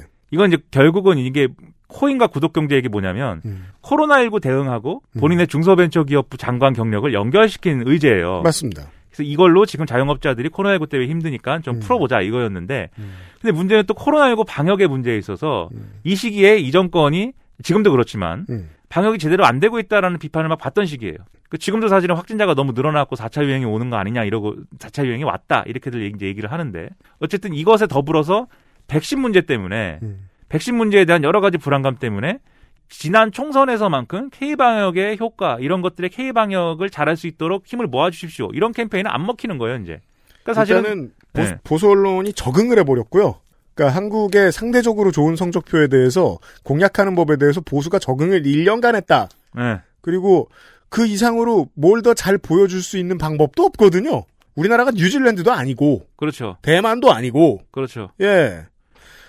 아 다시 한 번 말씀드립니다. 못했다는 게 아니에요. 중기벤처부가 못했다는 것도 아니고 박용선 장관의 지적이 없다는 것도 아닙니다. 네. 대중에게 안 들릴 메시지이긴 했다는 거예요. 네, 그래서 개발도 안 먹혀 LH 때문에 K K 방역의 여러 가지 논란 때문에 주사기도 안 먹혀 자영업자 그 코인도 안 먹혀 구독 경제도 안 먹혀 그럼 이제 뭐가 남냐면 보통 이렇게 어려운 선거를 하게 되면 어 그리고 여당이 이제 캠페인을 하게 되면 보통은 이 정권을 살려주십시오를 합니다. 정권을 지켜야 된다라고 가요. 그 점도 아주 불리하게 작용했습니다. 왜냐하면 그건 새누리당한테 한나라당한테서 보던 행태니까 그렇죠. 똑같이 하기가 뭐해서 죄송합니다를 좀 수줍게 했어요. 왜냐하면 새누리당은 엎드렸거든요, 무조건. 그렇죠. 도계자를 했어요. 거기까진 그림이 똑같으니까 또 못 가겠다는 생각이 들었나 보죠. 펀드 보니 거기까지는 안 했지만 그렇다고 사과 메시지를 안 내보낼 수는 없었어요. 그렇죠. 근데 그게 미안하다는 건지 아닌 건지. 왜냐하면 미안하다고 할 때는 미안하다고 하지만 또 그 다음에 또 이제 네거티브를 막 네거티브 선거로 가는 국면이 있어서 사과를 사과 선거인가 아닌가도 좀 의미가 좀 불분명했는데 그래서 저는 예를 들면 아예 사과 선거로 갈 거면 죄송 선거로 갈 거면 박영선 후보 진짜 배낭 하나 메고 뚜벅이 요새 하는 거예요. 네. 그러면서 난 정말 이제 무슨 뭐 정치가 어쩌고 저쩌고 하는데 현장 민심만 가- 가- 받고 가겠다. 그리고 그게 박영선의 장점이다. 뭐 이래 가면서 후보 경쟁력 플러스 어 초월적 전략 이렇게 갔으면 뭐 좀더뭐 근데 그랬어도 이기긴 어려웠겠지만 이미 많이 넘어갔기 때문에. 예. 뭐 그게 낫지 않았나 싶기도 한데 어쨌든 간에 이 죄송 선거도 어렵고 음. 지금 말씀하신 여러 가지 조건들 때문에 그리고 정권 심판론 바람이 너무 거세 가지고 문재인 정부를 지켜주세요도 못 하는 거예요. 이 샤이진보 샤이진보 얘기하는데 저는 사실 그게 가장 좀 이상하게 느껴졌던 게 왜 없는 희망을 만들려고 하지? 그러니까 아니 졌다는 걸 받아들여라가 메시지의 전부가 아니라 제가 하고 싶은 이야기에 그 다음 판을 생각해야 할 때도 있는 거고 네. 미리미리 복귀를 잘해야 할 때도 있는 거고 아 한데 이건 존재하지 않는 희망인데 왜 얘기하지? 라는 생각이 들었어요. 물론 존재하지 않는 걸 말해서 막 부풀리고 부풀리면 커질 수도 있습니다. 음. 그게 언론전이죠. 여론전이죠. 하지만 지금은 존재하지 않는다는 느낌이 너무 강했었거든요. 예. shy 진보란 이게 무슨 소리야? 네, shy 진보가 갑자기 나왔는데 그 shy 진보도 shy 진보인데 그 무- 결국은 문재인 정권을 지켜주세요를 shy 진보들한테 그러면 했어야죠. 음. 근데 이 얘기조차도 꺼내기 어려웠고 그리고 그게 아니면 이 뭐- 뭔가 지키자는 선거를 해야 돼요. 여당 선거는 이런 좀 정권 후반기에 어려운 국면에는 그럼 뭘 지키는 거냐? 박원순 서울시를 지키는 거냐? 근데 이것도 얘기를 못 하잖아요. 이게 어쨌든 간에 에, 그 성추행 사건으로 인해서 이중적이죠. 시작된- 지켜야 그렇죠. 할 것이 있는데 지켜달라고 말하면 안 되는. 그렇죠. 네. 그러니까 임종석 문제가 그거예요. 임종석 전 비서실장이 이 네. 페이스북에다가 그러니까 여론에 대한 감이 겁나 없다는 사실을 본인이 네. 과시했고요. 그걸 올린 이유가 네. 박원순이 잘못했지만 박원순의 서울시는 지켜야 되지 않겠습니까? 이 얘기를 하려고 한 건데 해석이 얼마나 쉽습니까? 그 얘기를 지금 할 때냐? 그렇죠. 먹히지 않는 거죠. 먹힐 수가 없는 국면인 거죠. 그러면 이제 할 수 있는 게 아무것도 없어요. 박원순 후보가 전략이. 음. 남은 게 이제 생태탕이었던 거예요. 생태탕, 페라가모, 그다음 내곡 땅이었던 건데 제가 볼 때는 저, 저 같은 사람들 음. 그냥 이렇게 앉아가지고 아 저거 저거 뭐 이래저래 해가지고 저거 뭐 오세훈이 한 것 같은데 이렇게 생각할 수 있는 사람들이 있겠지만 또 하나하나 세부 세세하게 따져가지고 지금 그렇지 않아도 여당의 개혁이라는 거를 뭐 예를 들면 어, 개혁이라는 걸로 사기친 거 아니야? 뭐 이렇게 생각하는 사람들에게 오세훈이 그 당시에 내곡동 땅에 대해서 이러저러한 뭐 이런 얘기를 하면 근거를 대라고 하죠 사람들이. 음. 근데 그 근거를 대는 방식이라는 게 건너야 될 징검다리가 너무 많았어요. 예를 들면 KBS가 이제 뭐 땅 측량하는데 이제 오세훈이 있었다 이렇게 보도를 했지만 오세훈 그러니까 우리나라에서 뭐 측량이 측량이 불법인 건 아니지 않습니까? 그러니까 측량할 때 같이 있었다는 사실을 근거로 해서 추론을 계속 해나가는 것이지 그게 어떤 결정적인 근거가 될 수는 없는 것이고 예, 이 오세훈 시장이 자기 권한을 가지고 개입을 해가지고 이 땅을 갖다가 개발이 되도록 해가지고 그걸로 큰 이익을 얻었다라는 이 이걸 증명하는 게 측량할 때 같이 있었다는 안 되는 것이고 그리고 측량할 때 같이 있었다를 증명하기 위해서 생태탕이 나온 것이고 그러니까 이게 건너야 될 게 계속 징검다리가 계속 있는데 사실은 중간 단계도 못 갔어요. 그래서 측량을 할 때 같이 있었다가 증명이 됐으면 그 다음에 뭘 증명해야 되냐면은 오- 오세훈이 이 땅의 존재를 알았군요. 이걸 증명하기 위해서 측량 얘기를 한 거거든요. 그럼 오세훈이 이 땅의 증- 존재를 알았기 때문에 이 존재를 알았다는 것부터는 그러면 이해 충돌 아닙니까? 여기까지가 이제 시작점이에요. 마라톤에. 그럼 이해 충돌 이건 이해 충돌이고 이해 충돌 이상의 문제도 있습니다. 이상의 문제는 뭐냐면 오세훈이 서울시정을 하면서 그 당시에 이러저러한 사정을 알고 이명박 등과 소통하여서 내곡동에다가 이러저러 하면은 큰 이익이 날 것이다라는 것을 서로 모의하여 그 다음에 누군가에게 이것을 시켜서 그 주택국장인지 뭔지 시켜가지고 그걸 통해서 이제 이 땅을 개발한 겁니다. 여기까지 가는 근거가 있어야 되잖아요. 근데 그거는 그 짧은 선거 기간 동안에 찾을 수 없고 규명할 수 없는 문제죠. 예를 들어 규명을 완벽하게 할 수 있었던 박형준 시장의 LCT 관련 건으로 생각을 해본다고 해도 그러니까 좀 더 여당에 유리한 상황을 말씀드리는 거예요. 그렇다고 해도 이러한 비리의 문제는 시사일 씨가 방금 말씀드린 요 어휘에 수렴합니다. 마음의 징검다리예요. 이 마음의 징검다리를 대중이 넘어가 주지 않습니다. 우리가 이것을 이명박 대 정동영의 대선에서 확인해 본 적이 있다고요. 그렇죠. 그리고 이것을 민주 세력은 기울어진 운동장이라고 부르죠. 하지만 자꾸 지면 기울어진 운동장에서 이길 생각을 해야죠. 이 박형준 후보 문제는 진짜 제가 볼 때는 평시였으면 그냥 사퇴해도 될 문제 아닌가? 저는 그렇게 생각을 했어요. 그러니까 뭐 LCT도 LCT지만 이거는 건이 너무 많잖아요. 오세훈은 내곡동 하나였지만 LCT도 있고 아내의 화랑. 예, 무슨 뭐 화랑도 있고 그뭐 그 미등기 건물. 네. 그다음에 이거 다 떠나서 사찰 국정원 저 이명박 때 사찰 얘기도 있고 딸 입시 문제도 있고 여러 가지잖아요, 이게. 사실 그 시사씨 같은 빨갱이의 입장에서는 예. 어릴 때 말지에서 보던 그 아저씨가 저렇게 된다는 것에 대해서 예. 예, 마음으로 충격을 감출 수가 없어요. 아니 뭐 이미 그 충격은 이명박 때 네. 하긴 또 젊었을 때, 네네 확인. 네, 이명박 예, 예. 때니까. 그, 저는 진짜 집에 있는 옛날 운동권 잡지에 박형준 사진이 있거든요. 아니 농축산인이 처음에 그걸 찾아주는 거예요. 저는 말지에서 일하던 건 몰랐거든요. 오 장난 아니고 겁나 급진적이야. 예, 뿅반할 아니, 뻔. 내가 찾은 건 심지어 말지도 이전. 진짜요? 예. XSFM입니다. 초일류 글로벌 PC 브랜드 레노버에선 내가 원하는 컴퓨터를 커스터마이징 할 수 있다, 없다? 지금 액세스몰에서 확인하세요. Lenovo for those who do.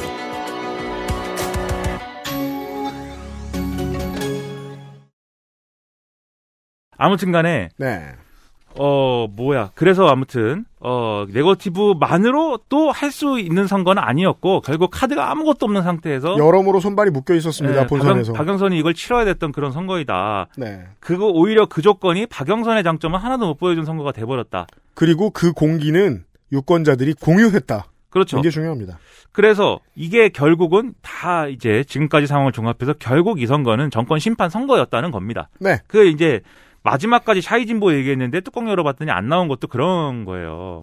그러니까는 진짜 마지막까지 샤이진보 얘기하더라고요. 아, 저는 없다고 생각했는데 시사일 씨는 안 나왔다고 생각하시는군요. 아니 아니 저도 어, 그래서 이렇게 얘기했어요. 그걸 저도 방송 같은 데 나가가지고 건너편에 앉은 분이 그런 얘기를 하면 제가 이렇게 얘기했습니다. shy진보라는 것은 투- 투표장에 가면 내가 민주당 찍을 건데 투표장에 가는 게 망설여져서 투표장에 안 가는 사람이 shy진보 아니냐.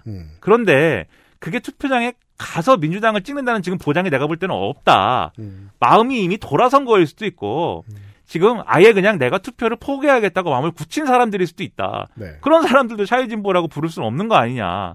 즉 저는 그런 정도의 온도가 아니라고 생각했어요. 내가 투표장에만 가면 민주당을 찍는다. 이게 아니었다고 봤어요, 저는. 그러니까 국민들이 5년마다 다른 사람들이 국민이 되는 게 아니라니까요. 그렇죠. 4년마다.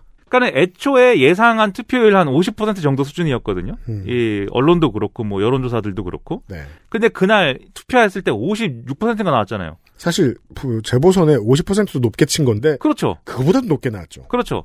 그럼 우리가 상식적으로 생각할 때 한 그냥 50%선 정도다. 그러면 야 이 정권 심판 정서가 굉장히 컸나 보다. 이렇게 생각을 하는데 오- 그런 전제 뭐 shy진보 어쩌고 저쩌고까지 다 포함해서 한56% 7%막 나온다. 그러면 야 이거는 shy 진보가 나왔네가 돼야 되잖아요. 그러면 네. shy 진보가 나, 나왔네잖아요. 근데 더 크게 졌어요. 네, shy 진보가 나왔으면 격차가 줄어야지.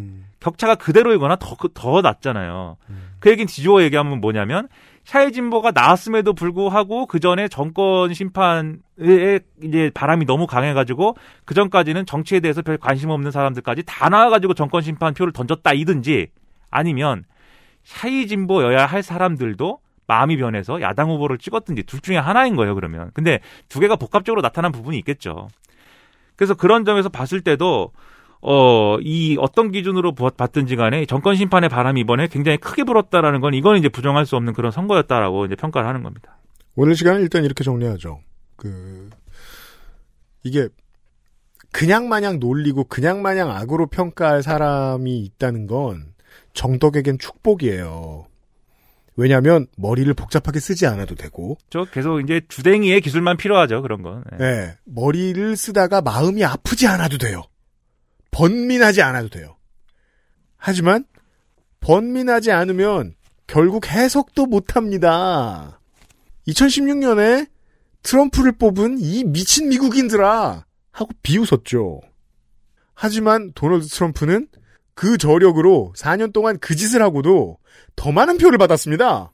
그렇죠. 다행히 떨어졌지만 그 흐름을 이해하지 않으면 결국 지금 개개인이 쌓아 올린 정치에 대한 이, 이해는 소용이 없어요. 저는 이 정권이 특히 지난해 한 정치에 대해서 음. 굉장히 그 사실은 개인적으로도 실망했고 그래요? 그러니까 정치적 자원을 저렇게 낭비해 버릴 수가 있는가에 대해서 어, 상당히 좀 의아했고 그리고 별로 좋은 점수 주고 싶지 않아요. 이 그래요? 정권의 정치에 대해서. 음. 근데 그것과 별개로 음. 이 정권을 지지했던 사람들 음. 그리고 어, 지지하는 사람들. 그렇죠. 지지하는 사람들. 그리고 어쨌든 지난 대선에 문재인 후보를 찍었던 사람들의 그 마음이라는 것은 무엇일까? 그리고 그 마음들은 어떻게 변화되고 있을까? 이거를 생각하면 네. 제가 그래도 운동권 출신이고 진보 정치 뭐 이런 거 맨날 떠드는 사람으로서 굉장한 위기 의식이 있습니다.